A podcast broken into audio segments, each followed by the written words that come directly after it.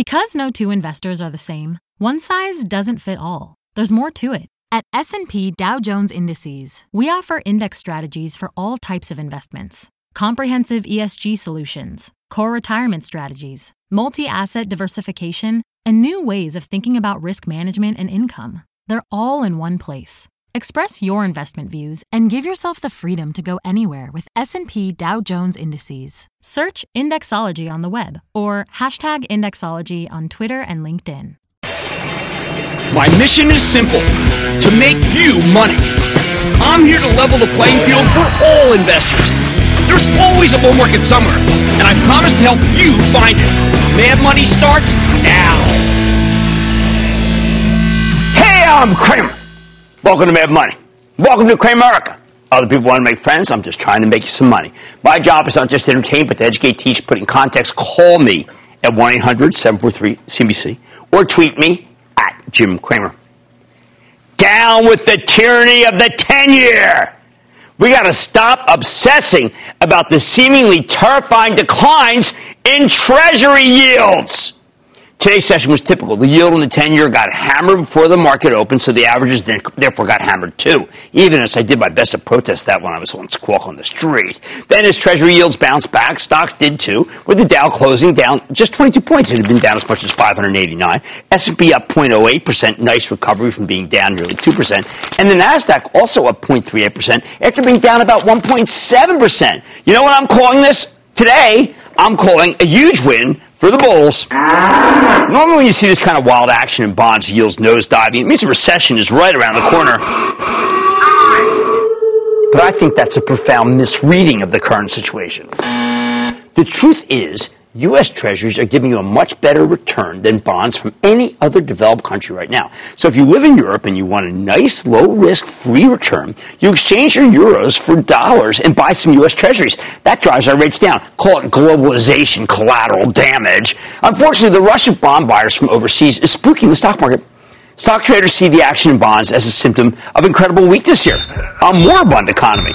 In reality, I think it's a symptom of weakness abroad one that actually strengthens our economy because lower long-term interest rates are fabulous for our nation's financial health. Sure, the dollar may be too strong, but that's nowhere near as, as negative as lower rates are positive. You want a mortgage? Hey, you want to finance a new car? Those rates just got a lot more enticing. So why the heck does the stock market sell off every time the yield on the 10-year gets pulverized? And it probably will be again. Because there are tons of investors who get scared whenever they see interest rates moving sharply. You know what? In either direction. It's unnerving. Usually means something has gone very awry. And look, they, they, they, may be right. I mean, you always have to take the bond market seriously. There's a real possibility that it's forecasting a serious economic slowdown. But it's also possible that we're simply seeing a demand shock as a flood of foreign buyers load up on U.S. treasuries, and investors here are getting spooked for all the wrong reasons. It's quite easy to do those kinds of trades now. When I was a hedge fund manager, it was very difficult to even buy, say, guilders or lira. Now it's like, here's how I see it. We know why the rest of the world's interest rates are plummeting. There's not enough demand for money in these countries, and their economies are stalling, especially China. Now, that's bad news for American companies that do lots of business overseas. I agree. We don't want to slow down the rest of the world. However, just because they're having a slowdown over there, well, doesn't necessarily mean there's slowdown over here. We don't necessarily import it. When you listen to all these macro commentators who look at the 10 year and then use it to guess the strength of our economy, you think the sky was falling. Over and over again, they predict we'll be overwhelmed by the global weakness. That's why they think rates are going down. They're reflecting a flight to quality as investors seek safe assets in anticipation of a recession, coupled with a looming financial catastrophe and less demand for money. These pundits tell me the bond market is never wrong. My view? I think they're blowing smoke. I find the whole top-down approach to the, economy completely bewildering, and I'm being an ambassador of goodwill there. Why make judgments based on the big picture numbers when we have so many data points for actual companies that are far more accurate? I bet these doomsayers who fret about the 10-year can't even name a hundred of the names in the S&P 500. They can't even name a hundred, one-fifth. Me, I live, eat, and breathe this stuff. That's why I prefer to take a bottoms up approach to the economy. I listen to hundreds of different companies and I synthesize their views in a kind of a mosaic to get a sense of what's going on. I think my mosaic is better than their pastiche. So in keeping with my bottoms up methodology, today I checked in with JP Morgan. Hey, I'm with the nation's largest bank. Always worth listening to. I got lucky. CEO Jamie Dimon's on his annual bus tour. Hey, stop trading. The guy rides a bus. And he's currently canvassing the East Coast to take the pulse of our economy. Now, according to JP Morgan, well, here's what he's discovering. Credit, credit card business still booming, up 8%. Consumer lending is incredibly strong. Uh, charge-offs, meaning bad loans, continue to decline. That doesn't sound like a recession to me. It sounds like an expansion. While overall GDP growth has slowed slightly, and Jamie agrees with that, JP Morgan tells me that consumer spending has fractionally, get this, strengthened of late. Is anyone saying that? Well, the largest bank, only because I checked in with them.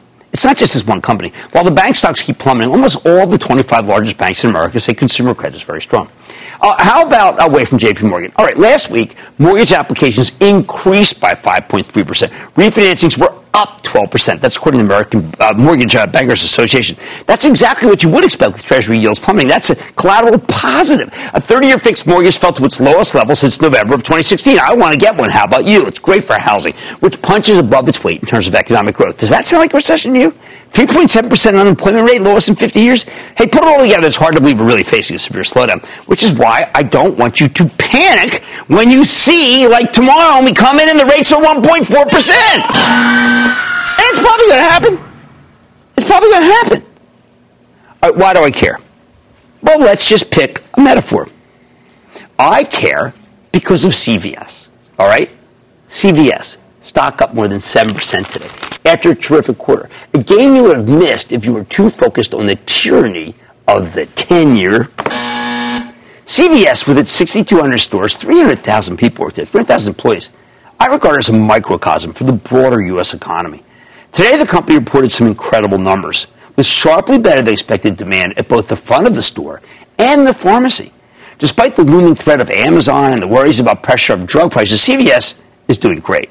Company's crushing it with its acquisition of Aetna, the big health insurance provider that so many had questioned when the company took on so much debt to buy it. When I spoke to CEO Larry Merlo this afternoon, he's one of my favorite executives, you know that. He talked about a robust consumer who comes in for a health product, then goes out with front of the store merchandise. Oh, and he's now offering in-home delivery, a pretty cheap subscription, which he says the millennials love. Whatever. Now, CVS has, done, has, a ton of debt from the Aetna deal, so they can potentially benefit from lower interest rates, just like a consumer who refinances their mortgage. The cash flow here is massive. There's a lot to like. Yet, if you listen to the macro commentators, it's like they can't tell CVS from CBS.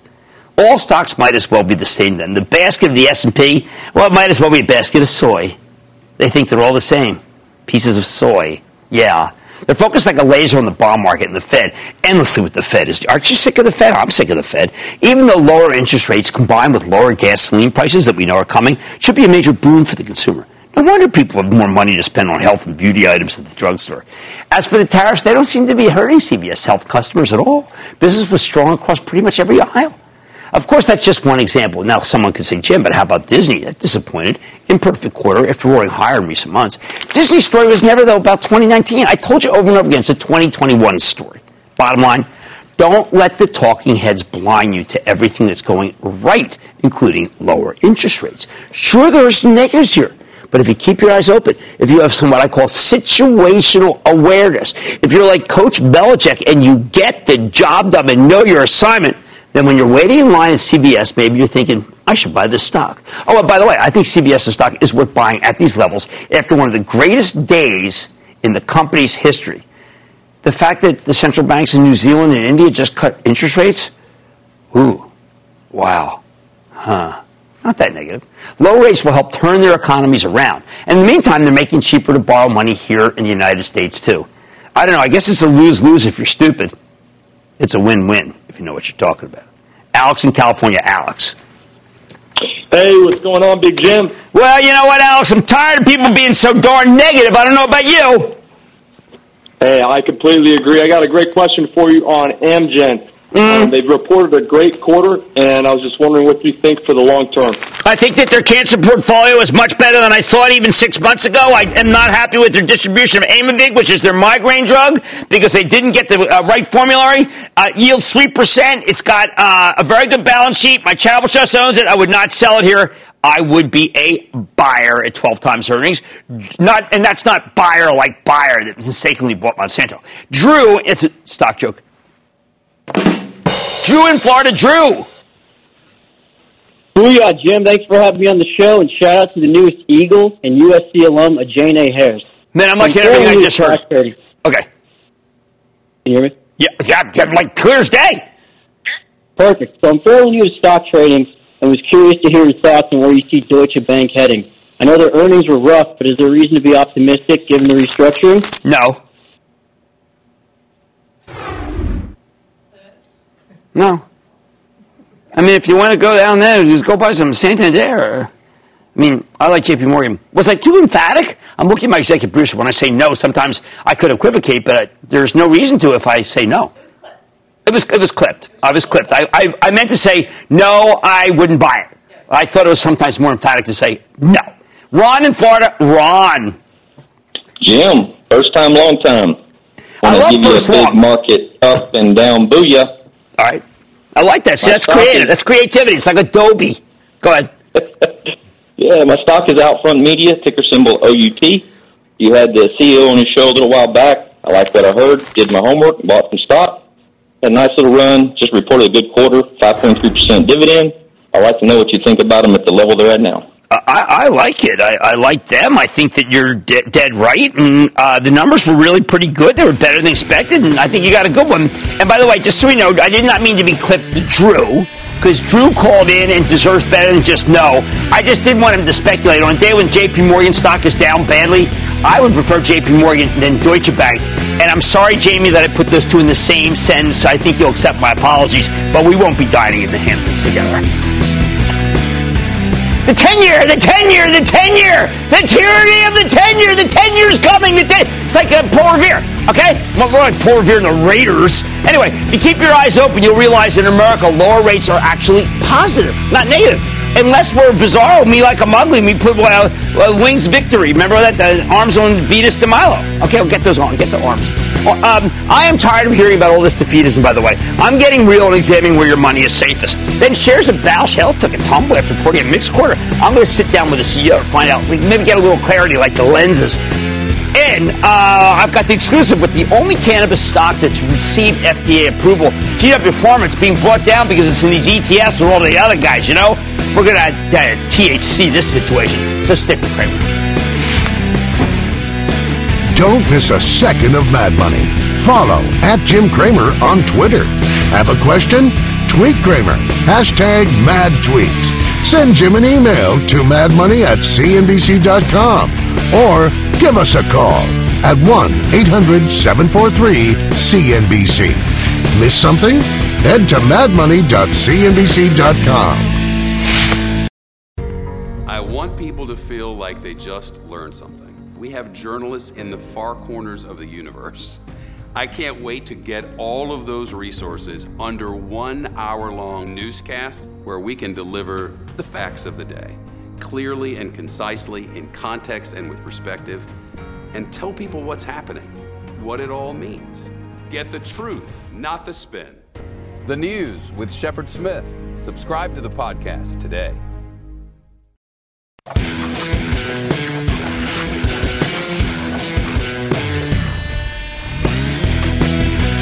If I have to hear one more commentator explain how there's no way we can win the trade war, I'm going to smash my head against this wall. Look, I get that the stock market will be higher without the tariffs, maybe substantially higher. Even though I believe it's necessary to crack down on China's unfair trade practices, I've never had any illusions about what it might mean for our economy in the short term. Short term. But so much of the media buys into this myth that America is a pitiful, helpless giant, while China is a crouching tiger ready to rip our throats out. I say enough already. As I've explained over and over again, the trade war hurts them a heck of a lot more than it hurts us. Frankly, I've been amazed at how little impact the tariffs are having on American consumers, whom we just know are spending more. I mean, I have lots of data that says they're spending more than they were a year ago. I know this will get worse when the next round goes into effect in roughly three weeks. But so far, the price increases have been minimal, not really, not, not perceptible. Our retailers are desperately trying to convince the president to back off from these new tariffs. So they're making noises the prices will go up come September. I hear them. I'm not sure I believe them, though. Retail is so competitive in this country, it's a viciously deflationary environment thanks to the power of WATCH, my acronym for Walmart, Amazon, Target, Costco, and Home Depot. Second, we're seeing a true mass exodus of jobs from China. Ironically, this business is mostly flowing into Vietnam and South Korea. happening much faster than the Chinese government can handle. In Korea, it's just a matter of turning the jets on. They've got the infrastructure. In Vietnam, it's a lack of infrastructure. But just wait till they build it out. This country of 100 million people can really do what it needs to do. By the way, not that great a friend of China. Another irony if the president were to spend some time in South Korea and Vietnam offering to help them compete against the Chinese so they help us compete, it would really help a lot. Maybe he should have signed the Trans Pacific Partnership. The whole point was to unite many different countries in a trading bloc that excluded the Chinese. Maybe he should just create a coalition. I mean, my broader point is that we spend a lot of time obsessing over what could go wrong with the trade war, not nearly enough time imagining what could go right. Maybe there's bias here. I'm not talking about negotiations with the China. They're going nowhere. I mean, what happens if President Trump decides to stop going his own way? What if he convenes a golf match at Bedminster, uh, world leaders to cooperate against China? Their predatory trade practices affect most of our countries, of most of the allies, and fr- frankly, actually worse than ours. The sticking point is that the president wants to fix all of these trade imbalances at once. So instead of tolerating European chicanery, they keep dumping cars here. He's confronting them and makes it harder to assemble much of a coalition. Still, for all the hand wringing, this trade war is doing serious damage to the Chinese economy, which lives or dies based on the strength of the country's exports, not its imports. But it's not hurting us much at all. Let me throw one last example at you. We keep hearing about how China's targeting American farmers, how they're going to devastate ag. I know plenty of farmers are losing business here. I don't want to minimize what they're going through. But man, go look at the charts of Deere or AGCO. Even after getting hammered over the past week and a half, they're both up very substantially.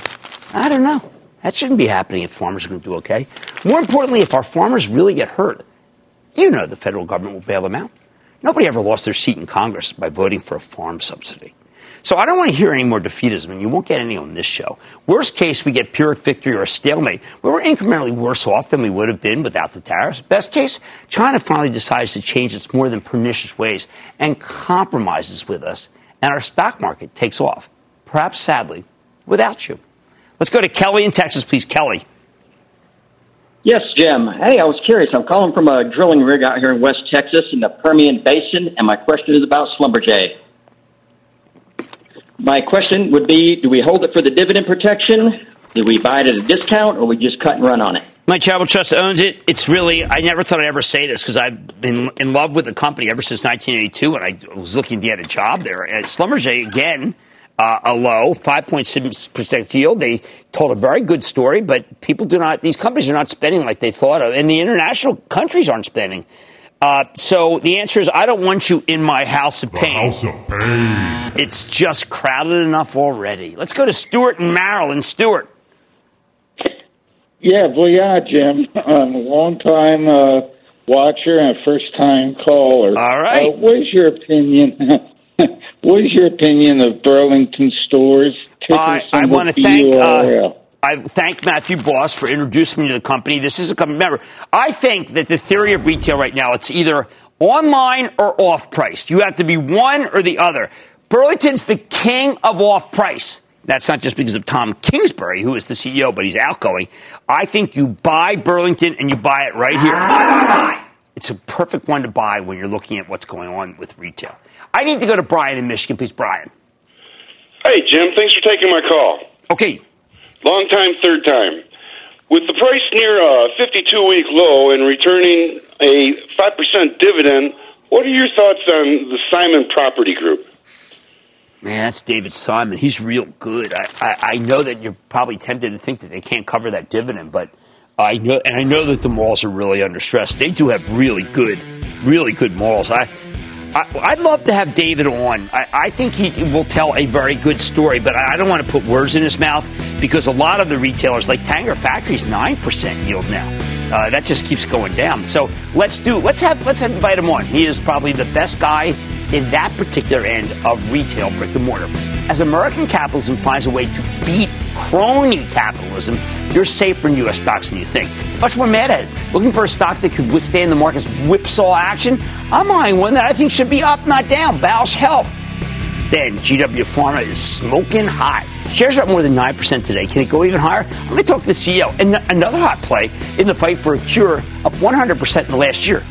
Tandem Diabetes. Wow, it's an all healthcare night here on Mad Money. So stay with Cramer.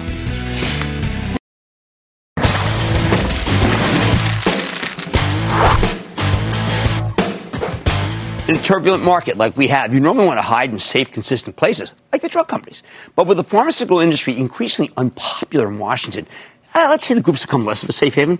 And that's not the only complicating factor. Yesterday, one of my favorites, Bausch, well, since the change of management, Bausch Health Companies, the drug business formerly known as Valeant, reported a mixed quarter. They posted a small three cent earnings beat, uh, miss off of a $1.06 basis. That's a very small miss, but we're going to talk about that. Slightly higher than expected sales, up 1% year over year. That's more important. While it wasn't a perfect quarter, it was pretty darn solid. Their biggest division, Bausch and Lomb International, saw 4% organic growth. That's sensational. Did take a serious hit from the strong dollar. More importantly, management raised their full year forecast. Yet nobody seemed to care. The stock actually got hit. What was otherwise a good day for the market. Now, CEO Joe Papa has engineered a terrific turnaround at Bausch, but lately the stock's momentum has stalled. What will get this thing back in action? Let's take a closer look with Joe Papa. He's the chairman and CEO of Bausch Health Companies. Find out more about the quarter where his company's headed. Mr. Papa, welcome back to Mad Money. Good to see you, Joe. Have a seat. Good to see you. Well, you know, I was confused. Uh, I read it in a vacuum. I like to read the headlines in a vacuum. I like to read the stories in a vacuum. And then I look at the stock price. I don't like to be swayed by it. I thought your stock would be up maybe a percent, maybe 2%, because sixth straight quarter, huge organic growth, much better than most of the pharmaceutical industry, Yep. pay down debt. Tell me what I'm missing. Well, I, I don't think you're missing. I think you got exactly what was happening there. Uh, we labeled 2019 as the pivot to offense. Right. And indeed, that's exactly what we've done. We've had now six consecutive quarters of organic growth. This quarter is up 3%. And importantly, as you mentioned, our biggest segments in the company are the Salix business and the Bausch & Lomb business. Uh, those two together represent approximately 80% of my sales now, so they're by far the majority, and they were up about 6%. So clearly, we're, it's all going in the right direction. No, these are not new products. Yeah. So, although the packaging's new, and I think that we used to say that it was the Mercedes brands, and no matter whatever Valeant did, it didn't hurt these. No, Bausch & Lomb's got a great reputation out Is there. BioTrue? BioTrue's done really, really well. Uh, it's the leading product now in the area for the multi-purpose solution. Uh, the contact lenses, our contact lenses, we had a situation in the United States where we are up uh, for now 11 consecutive quarters in terms of growth, and the our Bausch & Lomb business was up about 13 percent in the United States. The market was only up about 8 percent. So we're significantly outgrowing the market, taking share, and, and that's why we're excited about what it's, what it's working on for Are you, are you concerned by about these uh, subscription products where they're sent right to your house daily?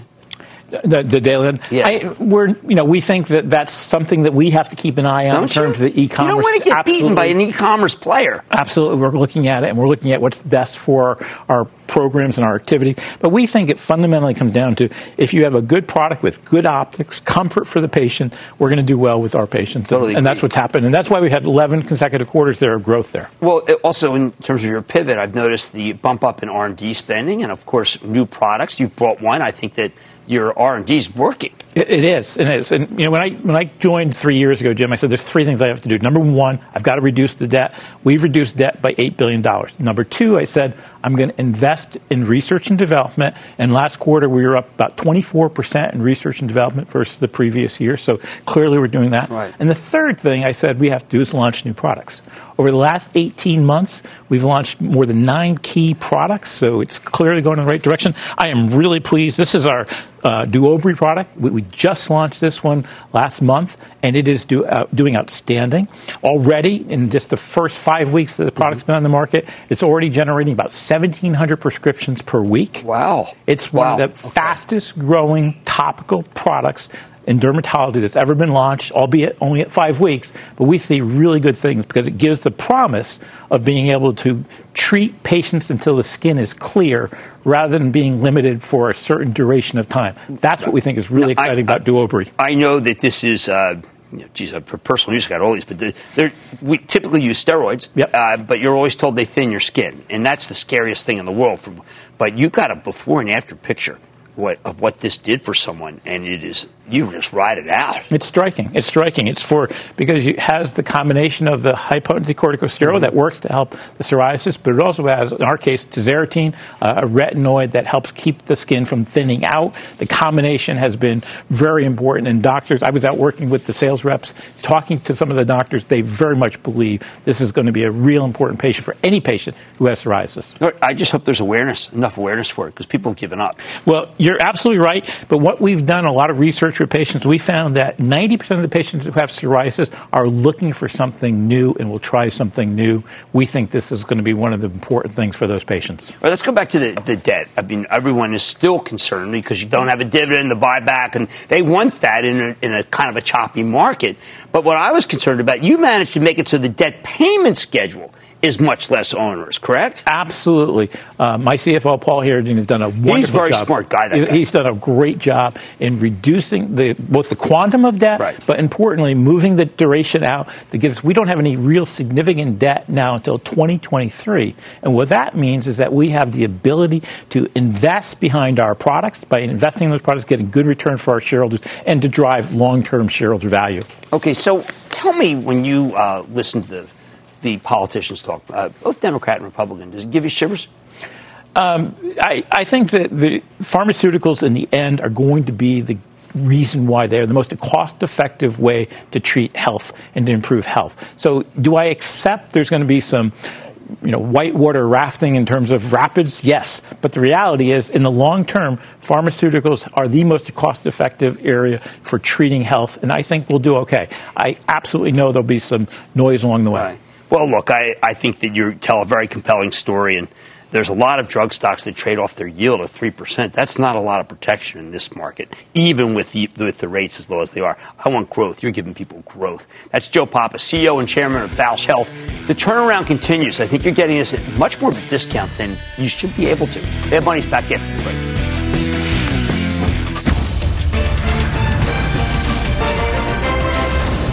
Tomorrow, kick off the trading day with Squawk on the Street. Live from Post 9 at the NYSE. Now, David, where, here's something that happens even with interests like this. We have to tease a commercial. Yes, we do. Even under these these frightening circumstances, we have to go do commerce. Uh, they're not particularly frightening, of course, uh, at this point, but they are fascinating. Should I go home? It all starts at 9 a.m. Eastern.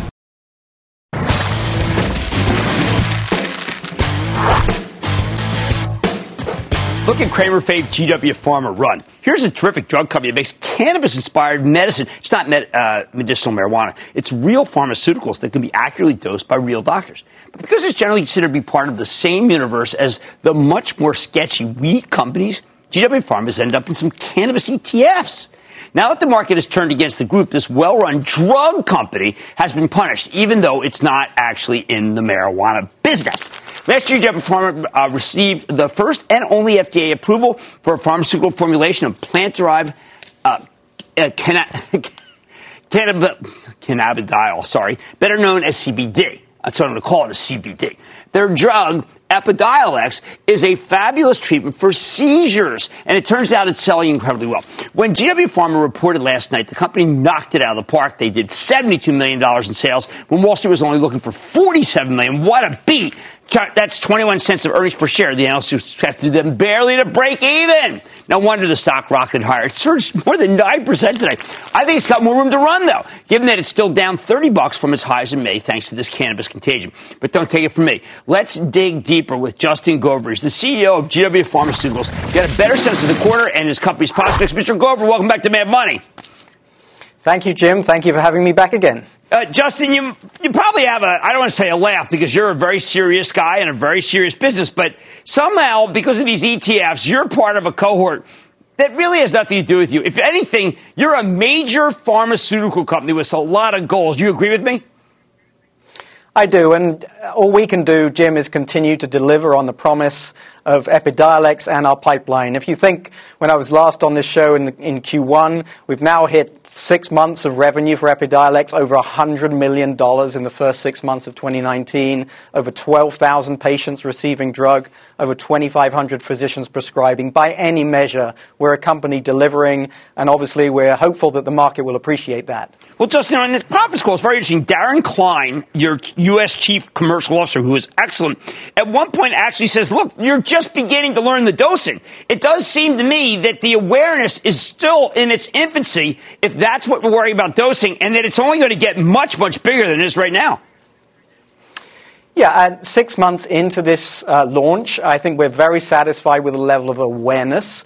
But there's certainly education to do around explaining what this medicine does, how it, how it works, the types of patients for whom it can benefit, how to dose it, etc., etc. So there's, we're really at the beginning of, of this journey. And given that we're six months in and the progress we've made, if I look forward six months from now or several years from now, there is so much room for this product to grow in the marketplace.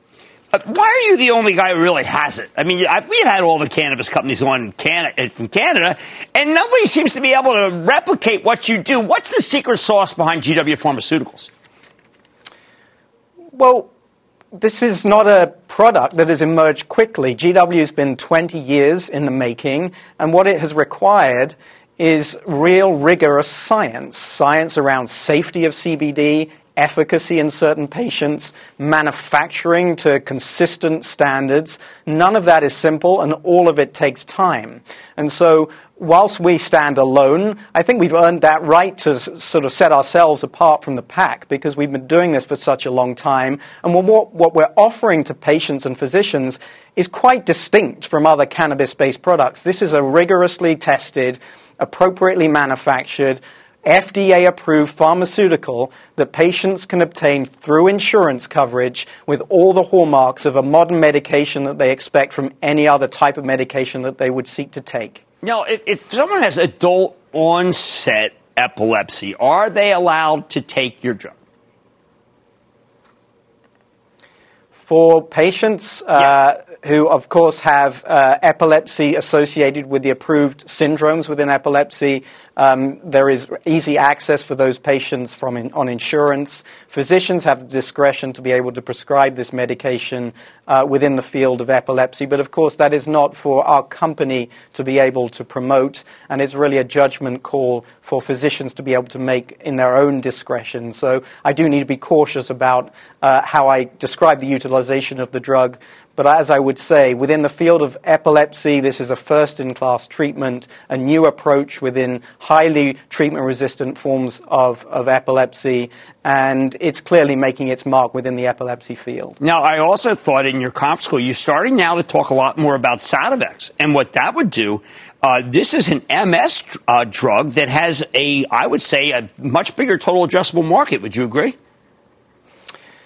Well, the, if we think about Epidiolex and what it means as a historic first approval of uh, FDA approved plant based cannabinoid medication, it's put GW at the forefront of looking at cannabinoids in other conditions. Sativex is approved outside the US in the field of MS.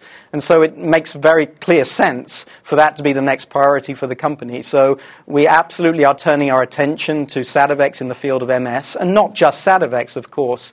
We are looking into psychiatric conditions, other neurological conditions as well.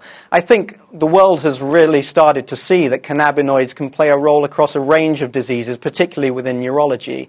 And so Sativex is just the next in what we hope to be a series of new pipeline programs coming to FDA in the years ahead. No, that's incredibly exciting. I think it's important to point out that uh, Sativex is not just uh, CBD, that it's also got THC. Now, a lot of the legislators have always been scared of THC, but this is THC is very valuable in terms of what it does with these illnesses, isn't it? Yeah, I think THC in an appropriate dosage form. It's THC and CBD and other plant components in an oral mucosal, so mouth spray. It's carefully titrated to make sure we don't get THC like highs mm-hmm. in terms of the patient uh, response. So it, the trick with THC is to make sure the dosing is consistent and moderated in a way that you get some of the therapeutic benefits without the unwanted side effects. And we think Sativex is the formulation that is a, enables us to achieve that goal. Well, Justin, you're a breath of fresh air. I, look, I like a lot of the cannabis executives, but I like science. I like medicine. I like rigor, and you've got them all. Justin Gover, the CEO of GW Pharmaceuticals. Thank you, sir. Thank you. This one's not done. They have way too much in the pipeline. It's one of the most exciting drug stocks out there. They have money's back into it.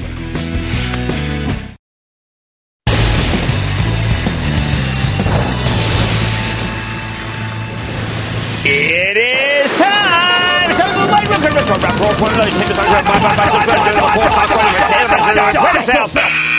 And then the lightning round is over. Are you ready, Ski Daddy? It's time for the lightning round because I'm going to go with Fiona in California. Fiona. Hi, this is Fiona's mom, Tracy. I want to introduce you to Fiona and her friend Isabella. They're 12 years old from San Francisco, and they have a question. 12 years Hi, old. Cramer. Oh, I thought children didn't care about the stock market because they like index funds. How can I help? I'm Fiona, and I'm 12 years old, and our brothers are big gamers. And we want to know if you think we should invest our babysitting and dog walking money in Activision before it reports harm. Well, I love kids. Babysitting and dog walking money. How come I don't get money walking the dog? Okay, here's the deal. Activision Blizzard, no. We're going to be in Take Two Interactive. Strauss has got Strauss Zelnick got a better portfolio, and that's the one you remember. It's Grand Theft Auto, but it's also Red Dead, it's also uh, NBA 2K uh, and Borderlands. That's where we're going. Okay, we're going to Adrian now, Massachusetts. Adrian. Hello. Hi, Jim. How are you? I'm good, Adrian. How about you? Uh, good. I wanted to ask about Pivotal, PVTL. I bought it after, I know, after the last earnings announcement, and it has just continued to go down this whole time. I'm curious if you think it's a hold or sell. Um, I don't. You know, this is down almost fifty percent. I actually, you know what? The CEO, the chairman, is actually pretty good. Uh, you got to wait for a bounce. I can't just tell you to get rid of it here. It's too. That's just too um, masochistic. Let, let's wait a little bit for bounce, but then you got to go. There's nothing there. Let's go to Bill in Pennsylvania. Bill. Hey, Jim, biggest booyah from Pittsburgh, PA. Uh, with the recent pivot to uh, more solutions-based products and a near 20% drop from its all-time high, is Emerson Electric a buy? Uh, kind of downbeat conference call. Not that great a quarter. Not that bad. Uh, 3.2% yield probably doesn't cover it really bad in terms of growth in China. Uh, I'm going to say we take a pass until it gets to 3.5% yield. Get a little accidental uh, mojo going there. Let's go to Gary in Connecticut. Gary.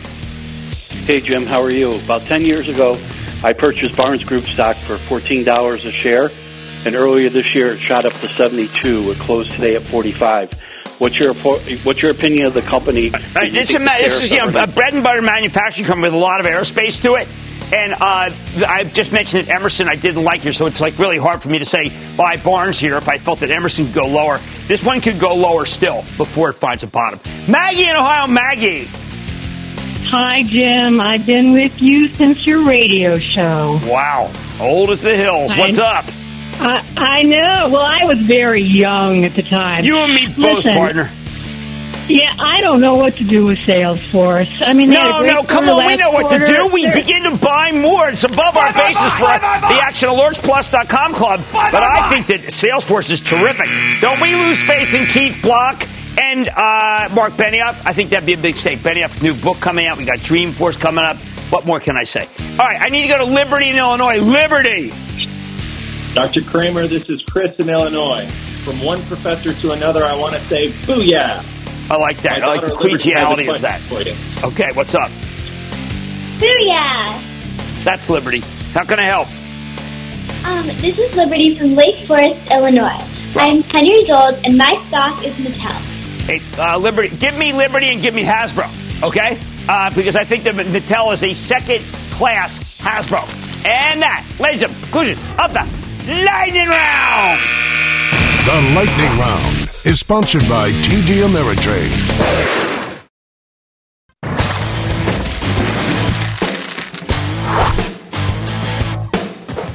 In a difficult moment, I want to keep circling back to the stocks of high quality companies that we know are in great shape because they just reported excellent numbers. Companies like Tandem Diabetes Care, which makes high tech insulin pumps that diabetics can monitor and control via a mobile app. When you combine their product with a continuous glucose monitor, like the kind that we always talk about, Dexcom, which has been a good stock, by the way, it's almost like having an artificial pancreas.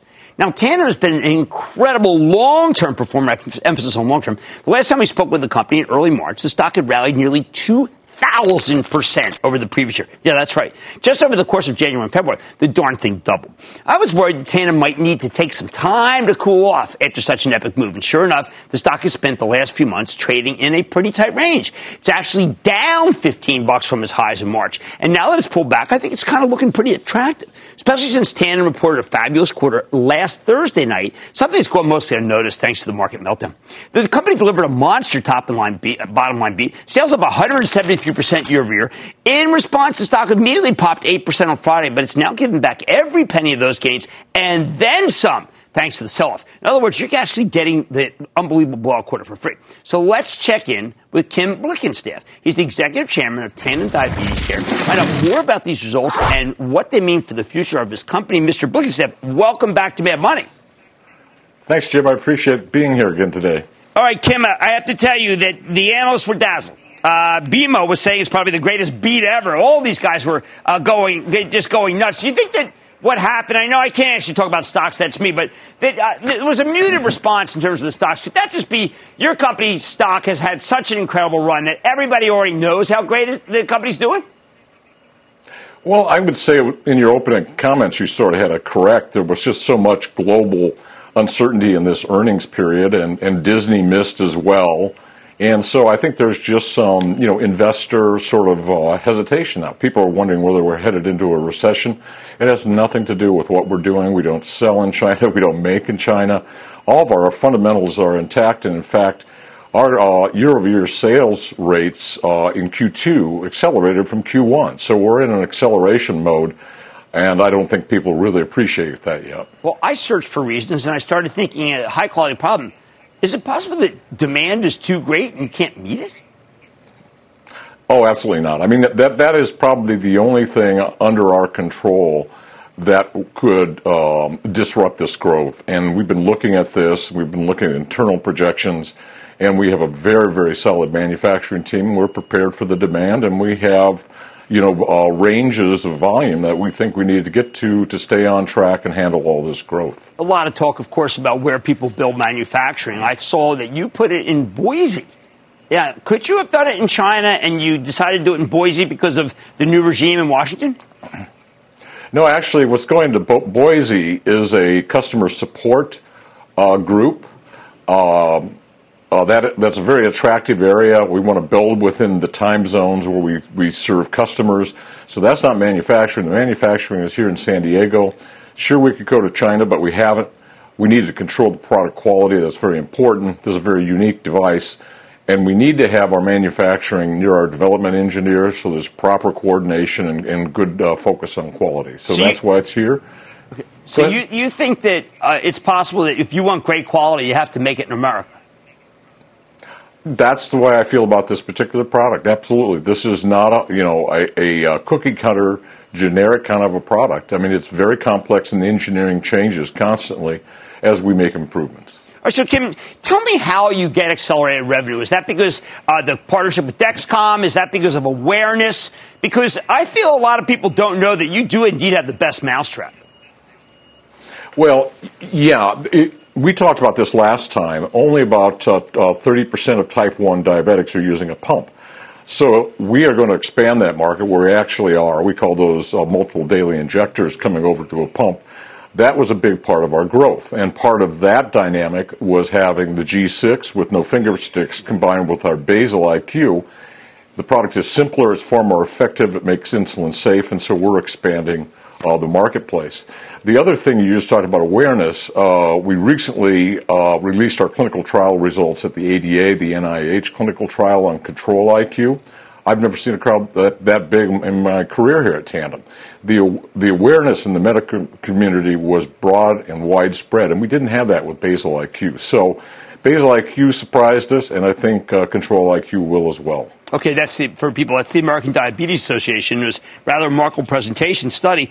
Uh, 30% of the 1.6 billion people with type 1 in the United States. I, I was listening to Miles White uh, from Abbott. The actual worldwide population for type 1 is gigantic, right? It's, it's really a, a monster, unfortunate problem. Yes, it is. And uh, the type 1 uh, part of this marketplace is also big worldwide. I think he may been talking type 2 or maybe combinations. but we're finding that in Europe it's a very significant market for us, and we are, you know, gaining traction in that market as well. That's one of the drivers of our of our upside and our revised guidance as well, Jim. Yeah. Okay. And then one last question. Uh, when you do talking about you, you, there are when you look at these new studies that you're doing, I'm trying to figure out what the, the when you offer pivotal data. What's the time period from pivotal data to when it's in the market? Well, it's the FDA gating time frame, mm-hmm. and we're predicting we'll have approval this year. And then traditionally, how quickly could you launch that product? And normally it was a new hardware upgrade. With us, it's a software upgrade, so our launch would be almost instantaneous. I mean, that's one of the uh, advantages of our tandem device updater that we talked about last time. Well, that's terrific. I, this is unfortunately a terrible epidemic, and you've got something that really does work. Thank you so much, Kim Blickenstaff, Tandem Diabetes Executive Chairman. Thanks, Good to see Jim. you, sir. Good to see you this may be one of the situations where it, the stock is its own worst enemy. It's up so, so much that even when they blow out the numbers, nobody cares. But you know they're going to care again soon. Stick with Cramer.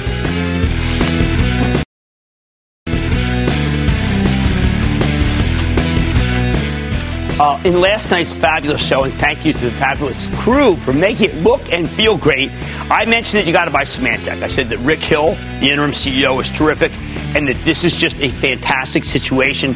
Uh, tonight, press reports that there might be a deal with Broadcom. I'm giving you permission to buy this one up to 23 and a half, just because on an earnings basis alone, I feel what Rick Hill's doing in Symantec warrants 23 and a half. I like to say there's always a bull market somewhere. I promise I'll find it just for you right here on Mad Money. I'm Jim Cramer, and I will see you tomorrow. CNBC's Workforce Executive Council is a premier group of C suite human resources executives from leading companies across the country. It offers a members only portal and chat, plus exclusive industry content, with access to breaking news calls and digital networking experiences. The network and resources HR leaders need now. Apply to the Workforce Executive Council at cnbccouncils.com slash WEC.